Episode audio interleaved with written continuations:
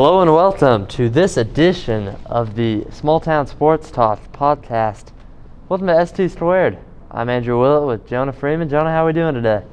Uh, even better after the other night when Aaron Baynes absolutely went off. I feel like that's a good way to start this episode because uh, that was a stat line that deserves it for sure. Is Aaron Baynes ahead of Devin Booker in your favorite player rankings? Definitely not, but he's definitely the best player in the league right now.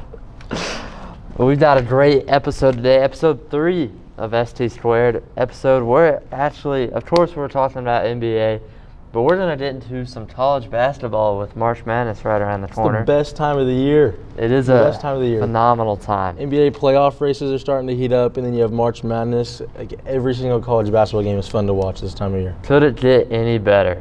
But we're gonna start out with our good old NBA talk, beginning with Steph Curry's return. We, we don't want to move on from like such a phenomenal season that we've had so far this year.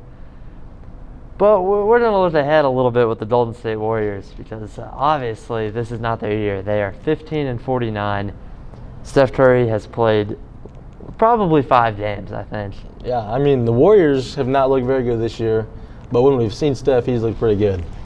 And it's So- probably for the best that they have not looked very good because, All they're gonna do is add to an already stacked core for next year. uh huh. So, I mean, obviously, for the fan base, maybe it, it definitely is hard to watch. But when you're the ownership, you're looking at this and you're saying, now that Steph's back, we're somewhat competitive right now. And losing now is going to help us in the future. So I think Yep. I think this is nothing but good for the Warriors, in my honest opinion. Well, the Warriors, like you're gonna look at it next year. They're gonna add a top five pick in the draft, top three, uh, Steph Curry and Klay Thompson to the mix with a healthy Draymond Green and Andrew Wiggins. Right? So I'm interested to see what they can do, but I also think they should uh, weigh their options a little bit here because they've got Minnesota's top three protected first round pick. That's another thing. They have a lot of flexibility on what they want to do with possibly trading picks in the draft. You, you know, they have a lot of They could combine that 2020 first round pick of theirs and Minnesota's 2021. 100%. Yeah.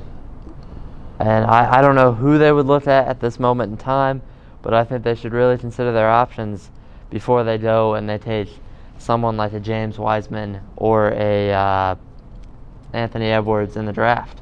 So, a potential suitor, honestly, like, I would hate to see this, and I don't know if he's necessarily at that value yet. But what about someone like Kelly Oubre on the Warriors? For the right price, Yeah, with Mikal yeah. Bridges' good play in Phoenix, that could be something Phoenix is willing to do.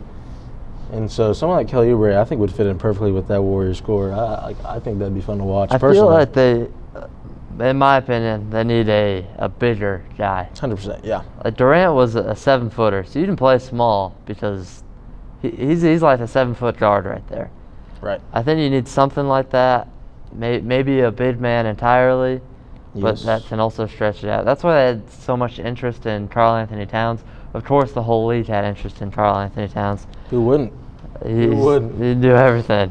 Right. So um, they ended up getting Andrew Wiggins out of that, and we'll see what they do with that. But uh, I think both sides can look at that and be happy because Wiggins hasn't played incredible, but he's shown signs that he's going to be a reliable player next year.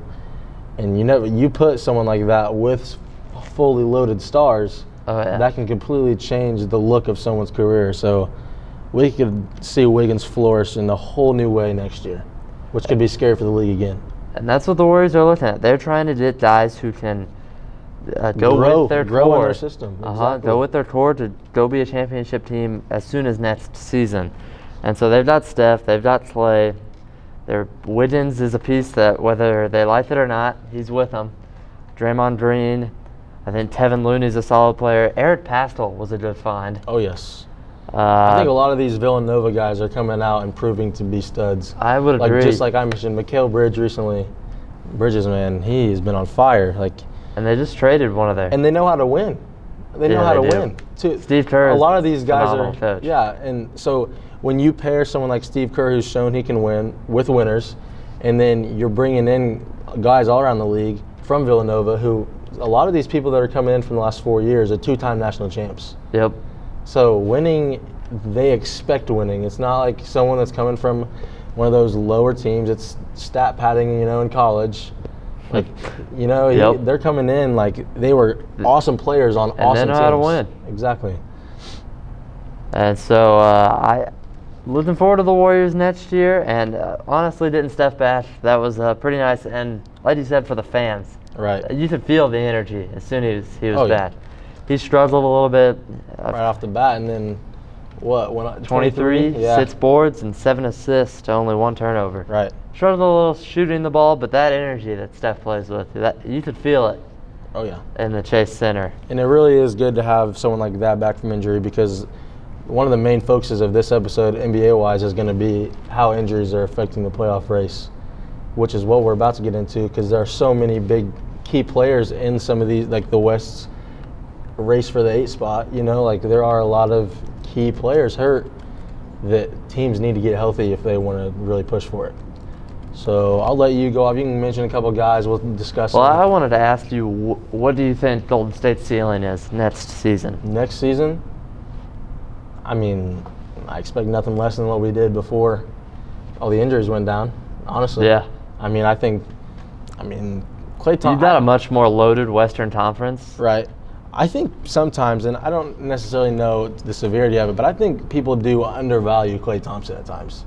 Like, Yeah. dude is a stud. He, he- He's going to come in and give you 20 a game and absolutely light it up from the three point line. and he, he made Steph into what he is. Exactly. They complement each other so nicely.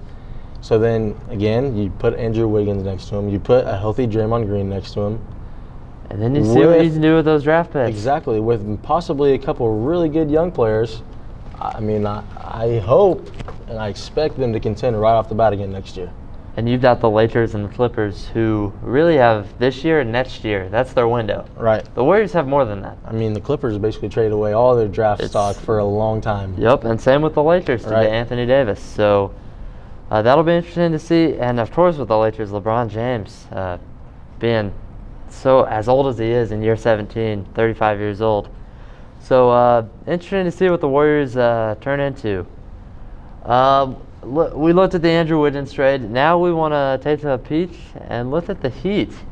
The Miami Heat made a huge trade at the deadline, trading. Uh, it was Justice Winslow, James Johnson, and Dion Waiters. Some of those terrible contracts for them Right. into, and we thought it was a great trade for Iguodala, Jae Crowder, I and think Solomon Hill. both sides got some solid pieces there that they can work with for a little bit.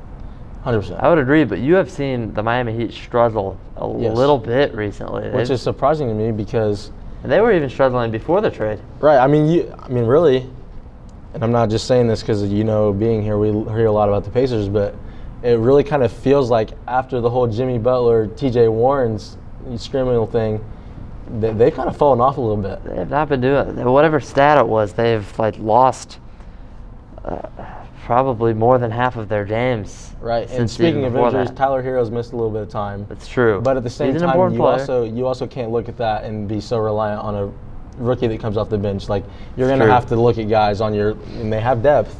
They're going to have to look at their roster and say, "You got to step up," you know, Mhm. because they can't sit back and.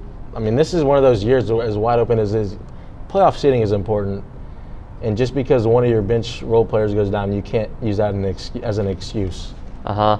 Since that uh, drubbing that they gave to the 76ers at the beginning of February, they have uh, not been doing so hot. Let me count this up: one and six, um, two and six. Let's see here. Not good. Not, No, good. Whatever, no. whatever the number is, it's not good. Hundred percent not good.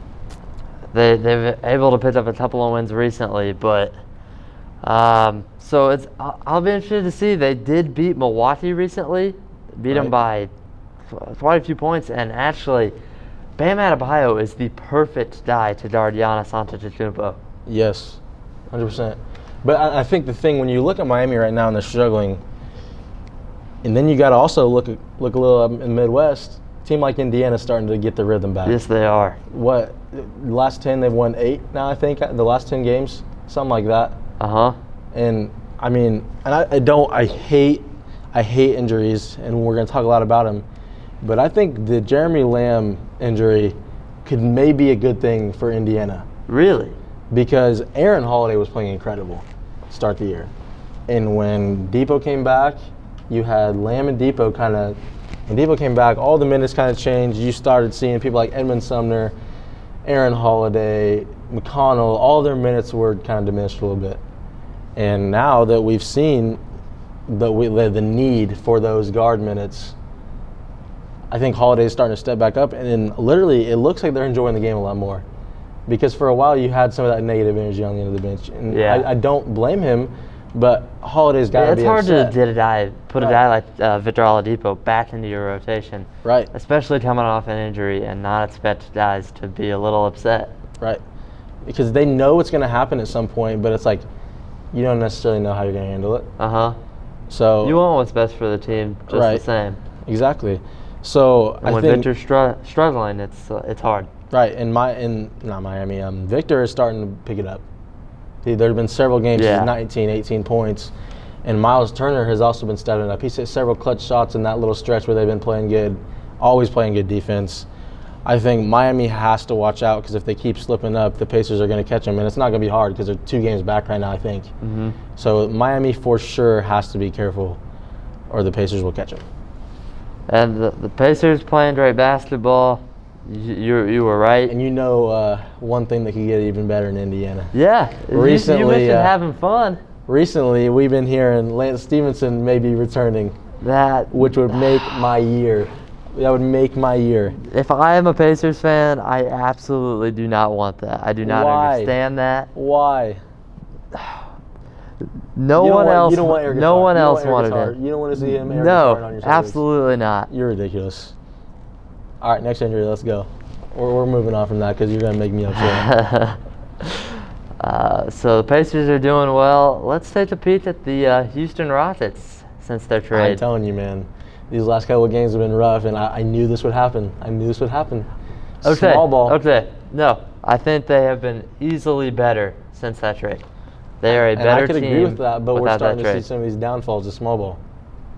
Because Just, you just a few games. And I, in, a, in right. such a, it's a three-point oriented game now, obviously. So every game to a, to a certain point is you live or die from the three-point line. But strictly now, that is your only option in Houston. Not true. You have Russell Westbrook. That is your only option in Houston. No way. Yes. You, you are downgrading. This guy was an MVP. He is now playing his best basketball of his career. Mm, They, MVP they've ha- they've been on this four game skid. He's missed a game. Okay, it no big deal. All right, they lost to a really good Clippers team, and then just a few duds across the line. They should have beat the Knicks that uh, few nights ago. I'm not worried about Houston. Well, I am, and partially now, like we just said, especially in the Western Conference, seeding's a big deal. The Thunder just passed them up in the seeds in the, in the standings. It's true.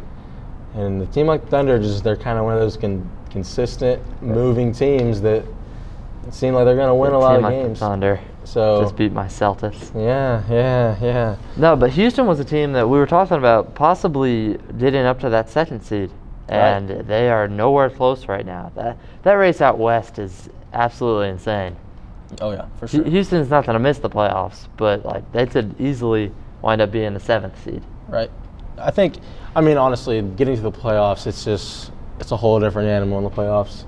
So we can sit here and talk about three point shooting and all that, but the playoffs is where it's going to matter. And the playoff is a whole different feel when it comes to some of these guys, because Houston's relying right now on a couple bloomers like McLemore. He hasn't been someone that's in a typical rotation before But he this has year. played a He's- phenomenal. exactly. He's had a great so year. you're going to have to hope that people like that can keep that up in the playoffs, or it's not going to be pretty hmm because that's got to be hard on someone like McLemore, who's, I mean, obviously he's grinded for that. It's true. He's like he's had to work his way up to that point, but at the same time, it's almost like a rookie feel. I feel like for him because like he had some He's high expectations, and so he's never been in that situation where he's going to be relied on to come out and score. You know, And so it's going to be interesting to see for sure. Uh, just looking at that uh, West race for the eighth seed now, moving on. Uh, you've got the Grizzlies, who currently hold the spot, and they I'm have surprised. a four-game lead Wasn't over- it just two something the other day? I think it was a Oh, two yeah. game lead, and now they've kind of expanded that back out a little bit. They're sitting exactly at 500, 32 and 32 as we sit here right now. The Pelicans, four games back in the nine seed. The Sacramento Kings. Uh, Yeah, I made a tweet about that the other day. You did. It's surprising to see that. They were really competing with uh, Toronto last night. Right. But they are also four games back. And then the Trailblazers and the Spurs. And it, it's frustrating to me as a Suns fan that we dropped they're a also couple. right there. Like we're six games back, I think. Yep. Out of the break, we dropped a couple games we should not have dropped, and now you look back at it. I mean, Well, that's the Two- case for all of these teams. right, two wins in a row. We just beat the Bucks. Obviously, they didn't have Giannis, but the Bucks. I think Middleton had 39 or something last oh, night. Oh yeah, that's a phenomenal team, regardless. Like, it seems like I don't know. I don't like the fact that it's almost like we get out of this playoff race and it's like pressure's lifted. Let's go win games. Like, why can't we just play free like that all the time? Because it costs us now, and it looks Yep. we're starting to be one of those teams. Like we, I mean, really, we haven't been fully We've healthy, and we're still not. I No. mean, Ayton's been out these last two games we've we've lost. So you look at someone like Baynes who's starting to pick it up after his injury.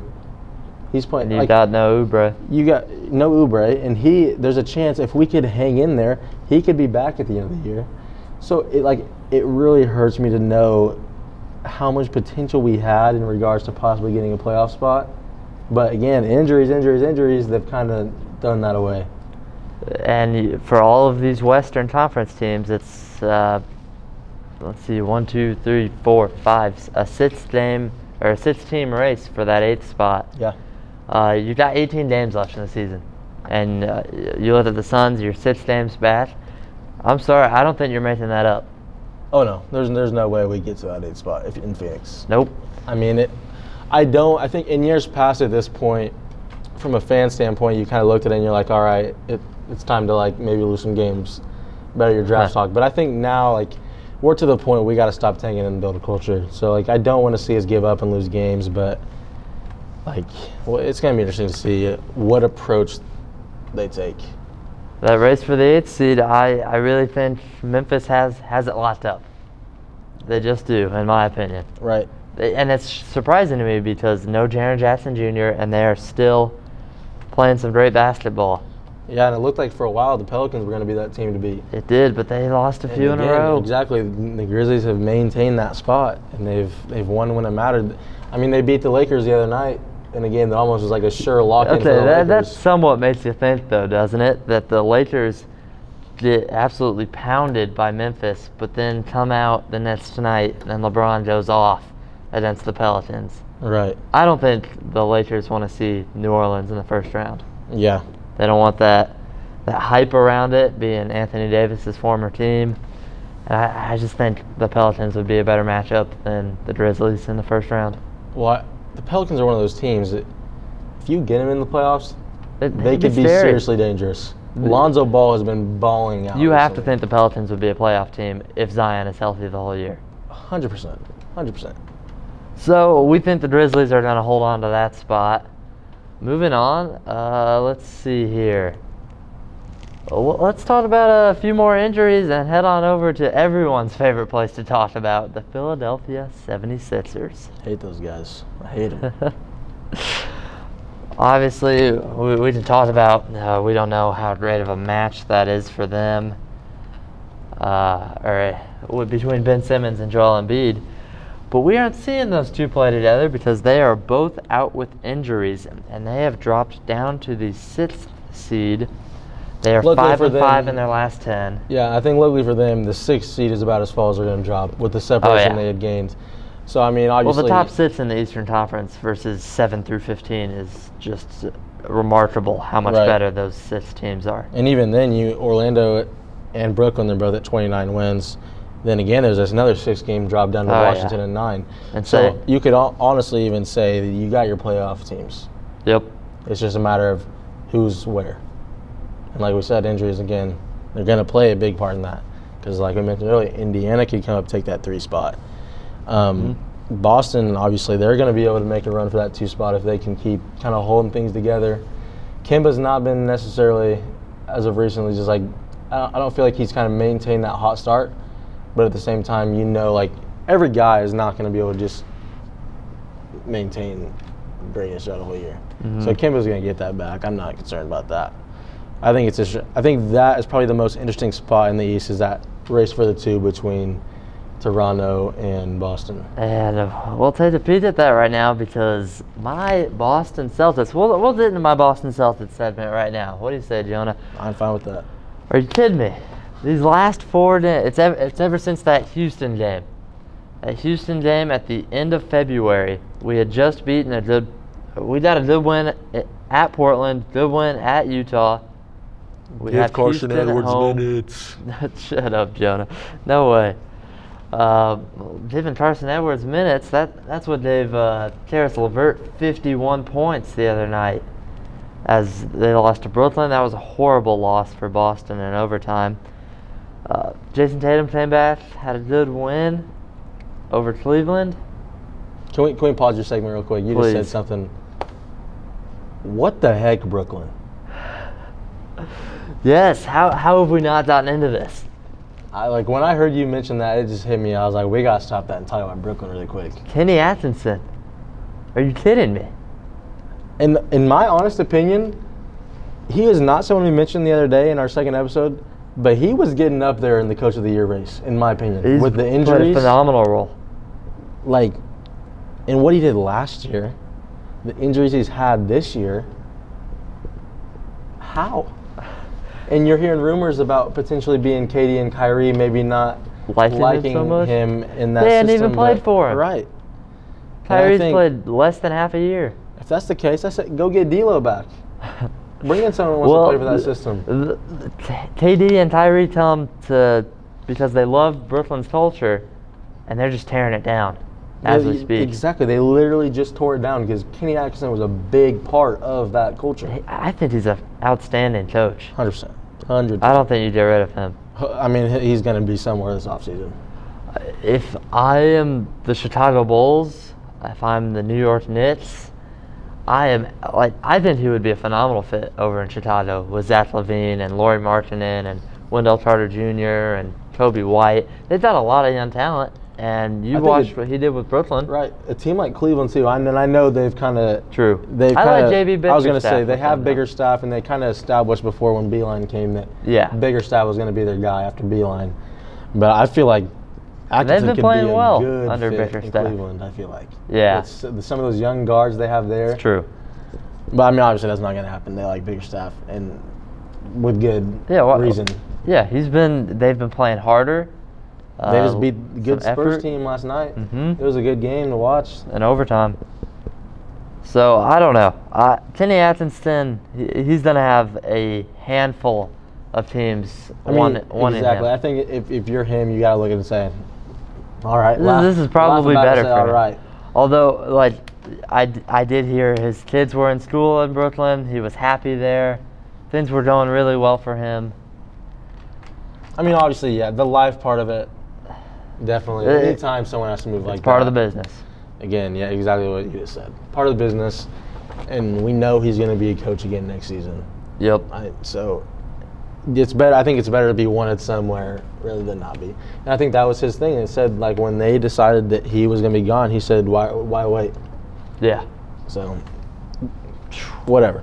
Go ahead, get back into yourself. Back into my Celtics. I'm mad, Jonah. I'm really upset. Okay, four games. Uh, pre- Pretty much the last five games have just not been very good for Boston, especially with that race for the two seed that you were talking about.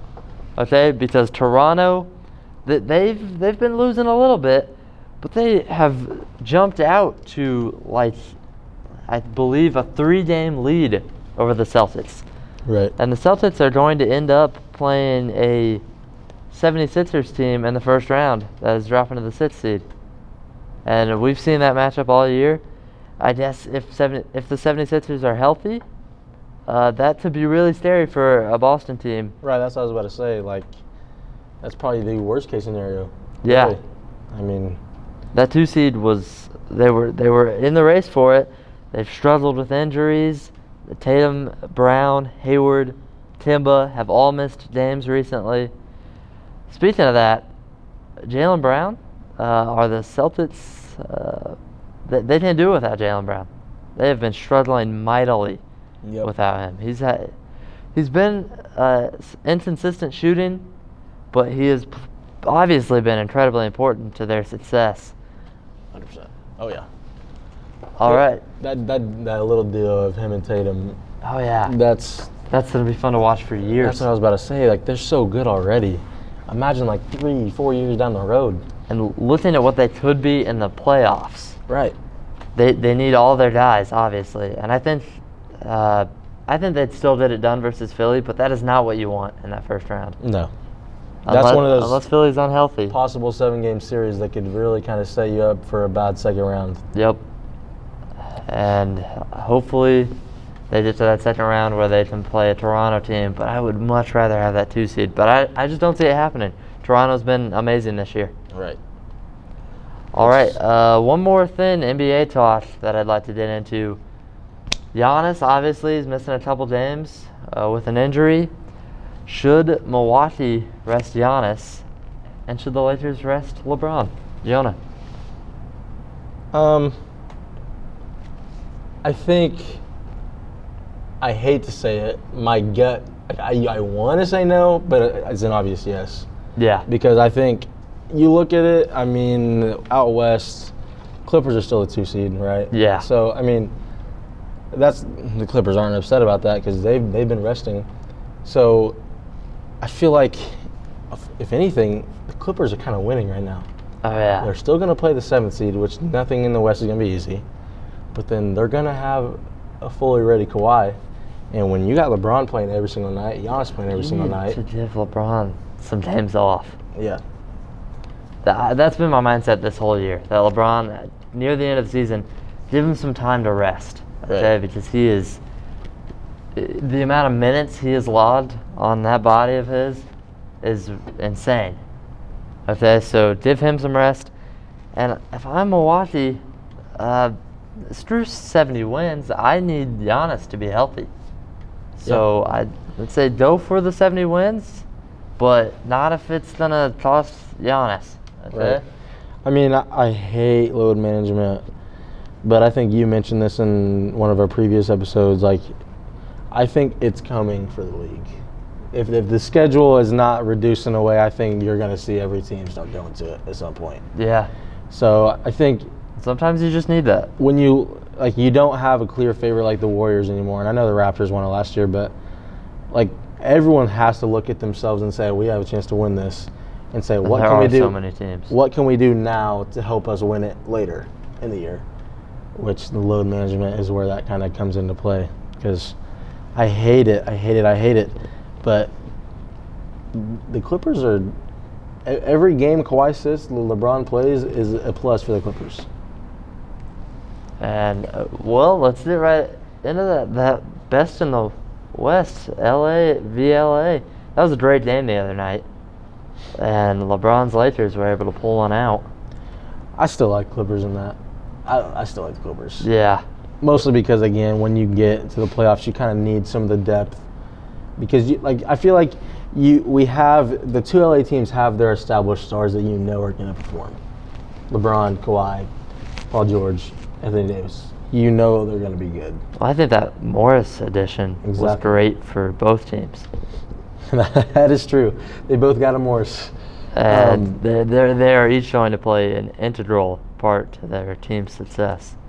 Yeah. So I, it's just, just, I think in the end, you have your established stars. It's a matter of what team can do more outside of what's expected, if that makes sense. Mm-hmm. And you saw that with Avery Bradley the other night. Right. Dude went off. Had six three pointers. Yeah. So it's going to be those performances in the playoffs that.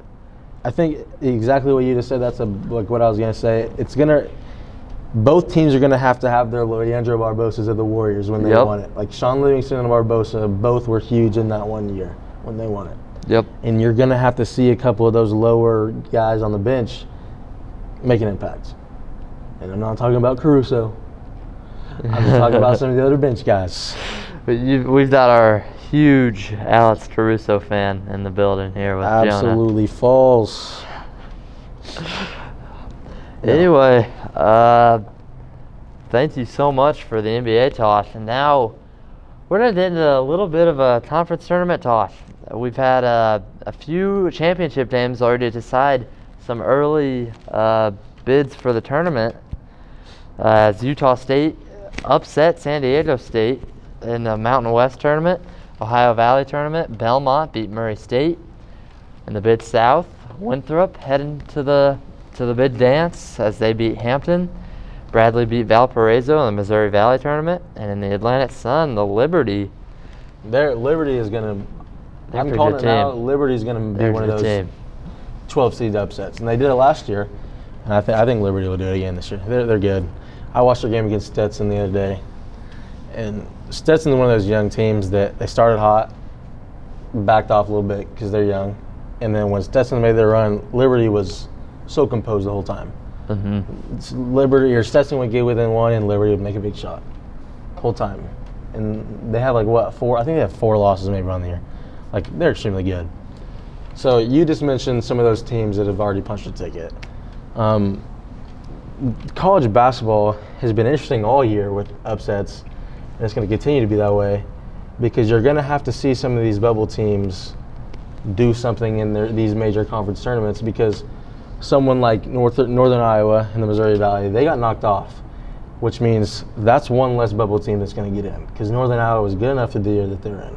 Yeah, I think they should get in. Right. Um, Dan Dawkins just made a good point. I mean, you look at this last weekend, teams like Purdue, Indiana, Rutgers. right? You have a lot of these teams on the bubble, and like Purdue, Indiana, both at home. A win could have gone a long way for them getting in, and they lost. When Yep. winning was absolutely needed. So, why not give some of these mid-major teams that have been consistently good all year, like Northern Iowa, a spot in the big dance They deserve over it. some inconsistent mid, like major schools? Oh yeah. So, I mean, with that being said, like you just said, a lot of the mid-major tournaments are done. So, what we're gonna do, I'm gonna go through each conference tournament, point out some exciting matchups, list what some teams have, and then me and Andrew are both gonna give a prediction for who we think will win each conference tournament. So, I'm gonna start out with the Big Ten. Obviously, we got an IU fan in here, Andrew, Purdue fan here, and I think the Big Ten is just outright most loaded conference. So, I think it's a good place to start. Um, I think when you look at this tournament, you have four. The, the top four seeds are all extremely good. They're all ranked like top 15. But Indiana, and I'm not just saying this because I don't like him. Indiana's gonna have to be careful. Indiana fell off to the 11 seed. Oh yeah. Right now, they're projected like a 10 seed, but they're on the bubble. I'm sorry, but you, you do you do not give a tournament bid to the 11th best team in the Big Ten. No. No, it doesn't matter how good any conference is. The 11th best team should not be in. And I've been trying to say this because people always saying, "Oh, you're saying this because you're a Purdue fan." I mean, when you look at the net ratings and all this, Purdue and Indiana should be looked at equally. So if Yeah. Purdue's not in, Indiana shouldn't be either. If Indiana's in, Purdue should be, in my personal opinion. And so what I was about to say with Indiana is, they've already beaten Nebraska twice this year, and they have to play them again in the first round. It's hard to beat a team twice, let alone three times. Right. And it's going to help Indiana and Purdue both. It, it's at Bankers Life this year in Indianapolis. So they're going to have a lot of fans. Speaking of that, we're heading to that game. Yeah, we're going to be at that game. We'll be at the Northwestern Minnesota game too. You Um, can check us out on Twitter. yes, always always on Twitter. Always on Twitter. So I think as far as the the Wednesday games go, I think the Indiana Nebraska game, I think Indiana wins, but they can't walk in there thinking they're going to win. Um, well, that's the thing Indiana has to do is make a run in this tournament. Right. Um, same with I think Purdue's lost to Rutgers. They're gonna have to run, make a run to the championship of this tournament. They may not have to win it, but they're gonna have to make a run. So I think as potential matchups go, I'd like to see Iowa play Illinois. I would. I, obviously, I want Purdue to win, but I think for quality of game's sake, I kind of want to see an Ohio State Michigan State game. I would like to see Penn State play Maryland. Um, and then like the teams to watch in the Big Ten, in my eyes, are kind of that top six. You have Maryland, Michigan State, Wisconsin, Illinois, Penn State, Ohio State. Um, the the issue with Penn State right now is we don't know if Watkins is going to play. He was suspended going into the last game when they just absolutely laid an egg against uh, Northwestern, and we don't know if he's going to be able to play. They haven't really announced that. So if Watkins can't play, that could be they could lose. That's going to hurt their seeding. I mean, Ohio State's big thing is Caleb Wesson. The, the team kind of rolls with him. Um, Illinois, that's kind of surprised they're even playing the way they are. Uh, Michigan State's good every single year. Maryland, they have their years. They have Anthony Cowan Jr. He's a Wooden finalist. But then, speaking of Wooden finalists, you have Michigan State, who had high expectations to start the year, and they've kind of faded off. But then recently, they've won five straight. They're seventh in the NCAA's net rankings, ninth nationally. They're second seed overall in the tournament, and you have someone like Winston on your team. Any other Cassius Winston is an outstanding Oh, yes. college guard. Hundred percent. Any other year, I'd be all for saying this is Michigan State's. But when you look at a team, in my eyes, I'm gonna pick Wisconsin here. I'll give you why, and then Andrew can make his pick. I like Wisconsin because it seems like Wisconsin has a little bit of everything, and that's why I kind of expect Wisconsin to make one of those runs in the tournament. They have, they have. First of all, they don't have one. They have two big men that are good. They have Nate Reuvers, Micah Potter, and then they have a good guard in Trice, and then they have that glue guy that you see succeed in the NCAA tournaments. They have Brad Davison. I know a lot of people don't like him. kind of controversial a little bit. Uh, well, Wisconsin's winning quite in a lot of ways. Right. They, they just have they have everything. They have every aspect of the game that you kind of need. So in my opinion, I like Wisconsin. They're the one seed in the Big Ten tournament, rightfully so, 18th nationally. So I like Wisconsin. What about you? Uh, well, obviously, Greg Gard over in Wisconsin is an outstanding coach. Does it every year. He's uh, really been outstanding over in Wisconsin. But uh, Tom Izzo and Michigan State, I- I'm gonna have to go with them. That's a matchup I would like to see in the tournament. Uh, that would be my preferred championship game. That's the only way they can see each other. But I- I'm gonna go with Michigan State. And that, I mean, there's no bad answers there. I love Cassius Winston. He's that a dude can play. great player. Um, so next, I'm gonna move on to the ACC. It, this isn't your typical ACC conference this year. Uh, It's true. Used to, Big Ten and ACC are always right there. They both have six, seven teams to get in. But I mean, this year, if they're not careful in their own tournament, they could have four. And I mean, obviously Duke's there. You can't look past Virginia. Virginia's won it all last year. Their struggle is on the offensive end. Right. And I mean, last year they weren't the best. I mean, definitely drop off. Um, Virginia started the year not good. I mean, True. makes me happy to say it. Came into Purdue, walked out with a 29 point loss. They lost a lot of games, They've really come on strong. but exactly. They recently they've been playing extremely well. They just beat Louisville two nights ago on Saturday. Um, they're seven. They're up to 17th now nationally. Their strength of schedule, as far as that goes, it could be better. They're 42nd in the net ratings. Um, but they're they're one of those teams you know they're going to defend. Like that is Tony Bennett's identity. Oh yeah, Is play hard on the defensive end. and they're so long on the defense. Exactly. So it literally comes down to if they can find a way to hit shots. Um, Florida State, they're one of those teams that they kind of have done it all, like throughout the year, as far as strength of schedule, all that. including lose to Indiana. I was about somehow. to say they like they had that strength of schedule. They beat Purdue at the Coastal Classic in Florida. Then they had to go into Assembly Hall, which is not easy, which True. Indiana obviously won. But aside that loss to Indiana, they still have they're still tenth in the net ratings. Which obviously, I mean, I'm gonna keep bringing that up. Net ratings, strength of schedule, margin of victory. Those are all wins. factors that Right. the uh, committee puts into choosing 100%. who makes the tournament. So So you have Florida State, you have someone like Louisville, Duke. Duke's going to compete every year. One, because they get talent. Two, because they have arguably the greatest coach ever in college basketball. who you could also make the argument is not doing that great of a job with this year's group. Right. Well, I think you can make that argument for the last four years worth It's true. I mean, last year I thought for sure was a shoe and they'd win with all that talent they had.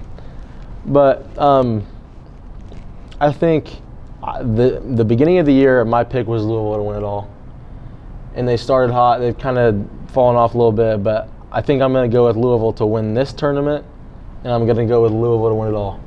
Now, Ooh. winning it all depends on draw, truthfully. So it's hard to say. I think they're my top team to watch, I guess, right now, as far as the national tournament goes. So I'm going to go ahead. I'll pick Louisville. They have Jordan Nwora. He's going to be extremely well, well he played, playful. Like, I don't even know what I'm saying right now. Nwora's going to be good. He's going to be good in whatever tournament he's in. So I like Louisville to win this, potentially win it all. What about you? I I'm just gonna go with Duke. I I can't go against Duke. Yep. And there's again, it's not a bad answer because Duke is Duke at the end of the day. They're they're a good team. Tre Jones, Vernon Carey. Um, the Big 12, this is kind of an interesting conference because they have, there's 10 teams. And Kansas has arguably been the most dominant team all year. They're first in their ratings, first nationally. And then you have Baylor, that's also in the conference, who was undefeated up till probably two, three, two weeks ago, maybe. And they've, I think they've dropped four straight now, including a loss to West Virginia, who I'm also about to bring up. West Virginia's been coming hard recently. Um, they're 22nd now in the AP poll, 17th in net ratings. Bob Huggins' team. He's a great coach. Love yes, that he is. Um, and then I really feel like those are the those are your three you have to watch. At the end of the day, I'm going with Kansas, but you cannot count out Texas Tech because all Chris Beard has Oh, done yes. since he got there Texas Tech. has been crazy. I mean, last year obviously they lost Jarrett Culver, but Texas Tech was a national runner-up last year, and they have a couple of those guys from that. Easy to forget after losing it out like Jarrett Culver. Right. So the, right now, Texas Tech is just outside the top 25, but they are 22nd in the net ratings, which again goes the, the the whole length of the season. Who have they played? How much have they won by? How much have they lost by? So Texas Tech, you can't count them out. West Virginia, you can't count them out. I think it comes down to Kansas and Baylor, and I like Kansas just because of their dominance throughout the year. Well, didn't Kansas beat Baylor earlier in the year? Yes. Yeah, I like Kansas as well. Uh, I I love their their rim protector. What's his name? Azubuike. Yep, that that's my guy. Yep. All right. Uh, next conference, we're going to go with SEC. Again, this is not one of your typical SEC years. I feel like normally you kind of have that five, six range of teams in. But this year, really kind of in my eyes, I think you have a team like Mississippi State and you have a team like LSU in Florida. And Tennessee's been playing good recently. You have a couple teams that could make the tournament pretty easily. You're probably going to. But you don't have a bunch of contenders. I think you look at the SEC and they have two true contenders, and that's Kentucky and that's Auburn. And again, when it comes down to great coaches, Bruce Pearl is a good coach. Actually, he's a great coach. Hmm. but Auburn doesn't have John Calipari. I mean, that dude has won from the beginning. Yes. And I think I like Kentucky. I like Kentucky winning this conference regardless. And they're another one of those teams that could step up and end up winning it all. But that's going to depend on Ashton Hagans. Right before their game there tonight, Calipari made a tweet saying that Hagans kind of was dealing with some things. He was going to be out for a little bit, but that they needed him back for like 100% in the tournament. So I don't know if he's going to for sure play, but they're going to need him if they want to make a run. But I will take Kentucky in the SEC. I, I hate to agree because I really like this Auburn team, but uh, yeah, Kentucky is going to win this tournament. All right, so we're going to move on to the Big East. And in my eyes, I think the Big East is probably the second most loaded conference this year. Um, so I really like that Marquette Seton Hall matchup in the quarterfinals. Uh, Seton Hall was another one of those teams that started really good. Um, you know, Seton Hall, they have Myles Powell, who could end up being a pretty high draft pick. He's gonna, he's got his name in the conversation for Player of the Year. Um, they're 15th in the net rating, 16th nationally, and But they're going up against a Marquette Marcus team. Howard. They're Yes, basically going up against Marcus Howard, who we've seen absolutely go off at times. So I think it's going to be fun to watch someone like um, Marcus Howard go up against Myles Powell. Um, I like Seton Hall in that matchup. I think it's going to be interesting to see what Villanova team we see in both tournaments oh yeah. because Villanova is one of those teams they've been very inconsistent, and as of late they kind of came on, but we're gonna have to see. Um, Creighton just had a big win over Seton Hall, like I who I've been talking about, and um, I don't know. It's kind of one of those tough conferences to judge. And then again, so this conference has several contenders. You have Creighton, you have Seton Hall, you have Marquette, because Marquette seems to have that guy, kind of like Purdue did last year, that can single-handedly win you games in a Mhm. tournament. Um, and then obviously you have Villanova, and a team that started really, really, really hot is Butler. Yeah, I I like Butler. I do. I think I think my sleeper pick is Butler to win this tournament, but I think I'm going to take Seton Hall. I like Myles Powell a lot, so I'm gonna take Seton Hall in this tournament. I'm going with Butler. You're gonna go with Butler. Not a bad pick. I think they're a team that's gonna surprise a lot of people. Um, and then last conference, Pac-12. It's really such a weak conference this year. I mean, they have a team like Oregon. I th- I'm just straight to it. Oregon's going to win this tournament in my eyes. And I, I think the- UCLA has been coming on strong. that's what I was about to say. I think the one thing you have to watch if you're Oregon is a team like UCLA who's on the bubble and they know they have to win. They really need to win this tournament if they want to, you know. They've won eight out out of their last ten. Yep. I mean, Mike uh, Mick Cronin came from Cincinnati last year. He, I liked him at Cincinnati, and I like him even better at UCLA. Uh, it's surprising to me.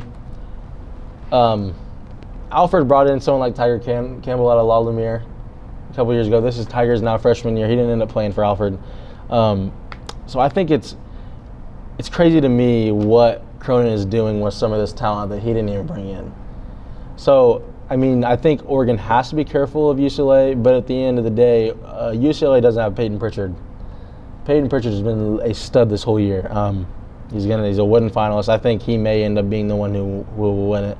He's a Pac-12 Player of the Year, 21 points a game, four yards a game, six assists per game, and they also have people like Will Richardson, Chris Duarte, uh, kind of complimenting him. And they, they're another one of those teams. They're 12th in the net ratings. They've kind of done it all throughout the year. So I like Oregon. I think Oregon wins that conference. I, I agree, uh, but I'm going with UCLA. All right, all right. I mean, that's really, that's really it. Again, there's so many. I mean, we sat here and we discussed options, but it would not. This would be the year you'd see a team like Indiana make a run to the tournament, like make a run to the championship of the Big Ten. This is like you. They need it. Yeah, like in this crazy of a college basketball year, uh, we just talked about the favorites. Well, there could be a. And I'm sorry, I just completely forgot. I didn't say anything about Iowa in the Big Ten. There are tons of good teams in the Big Ten. It's easy to forget them. Right, like Luka Garza is. He may end up being the player of the year now that I think about it. And true. So I don't know how I just missed him. I apologize, but Luka Garza is a guy I wouldn't mind seeing in Green next year. Regardless, you're right. We've watched it all year. Uh, the NCAA, those top seeds have been going down. It seems like every week. yeah. So I think it's it's it's going to be interesting to watch the whole tournament. So it's going to be a fun week ahead. Conference, Conference tournaments, tournaments before Sunday, Sunday, I'm excited. I'm Selection excited. Sunday, And I mean that's it. and we will come out with our brackets for that yes over the weekend, post them on Twitter. and we we look forward to it. Make sure to keep listening to us at YouTube. Give us And- share. Absolutely. Follow us on Twitter if you haven't already at uh, st squared two. I mean, if you're here, you probably have seen us from Twitter. Small town sports talk. I think that's it. Thank you very much for listening. I'm Andrew Willett with Jonah Freeman. Adios.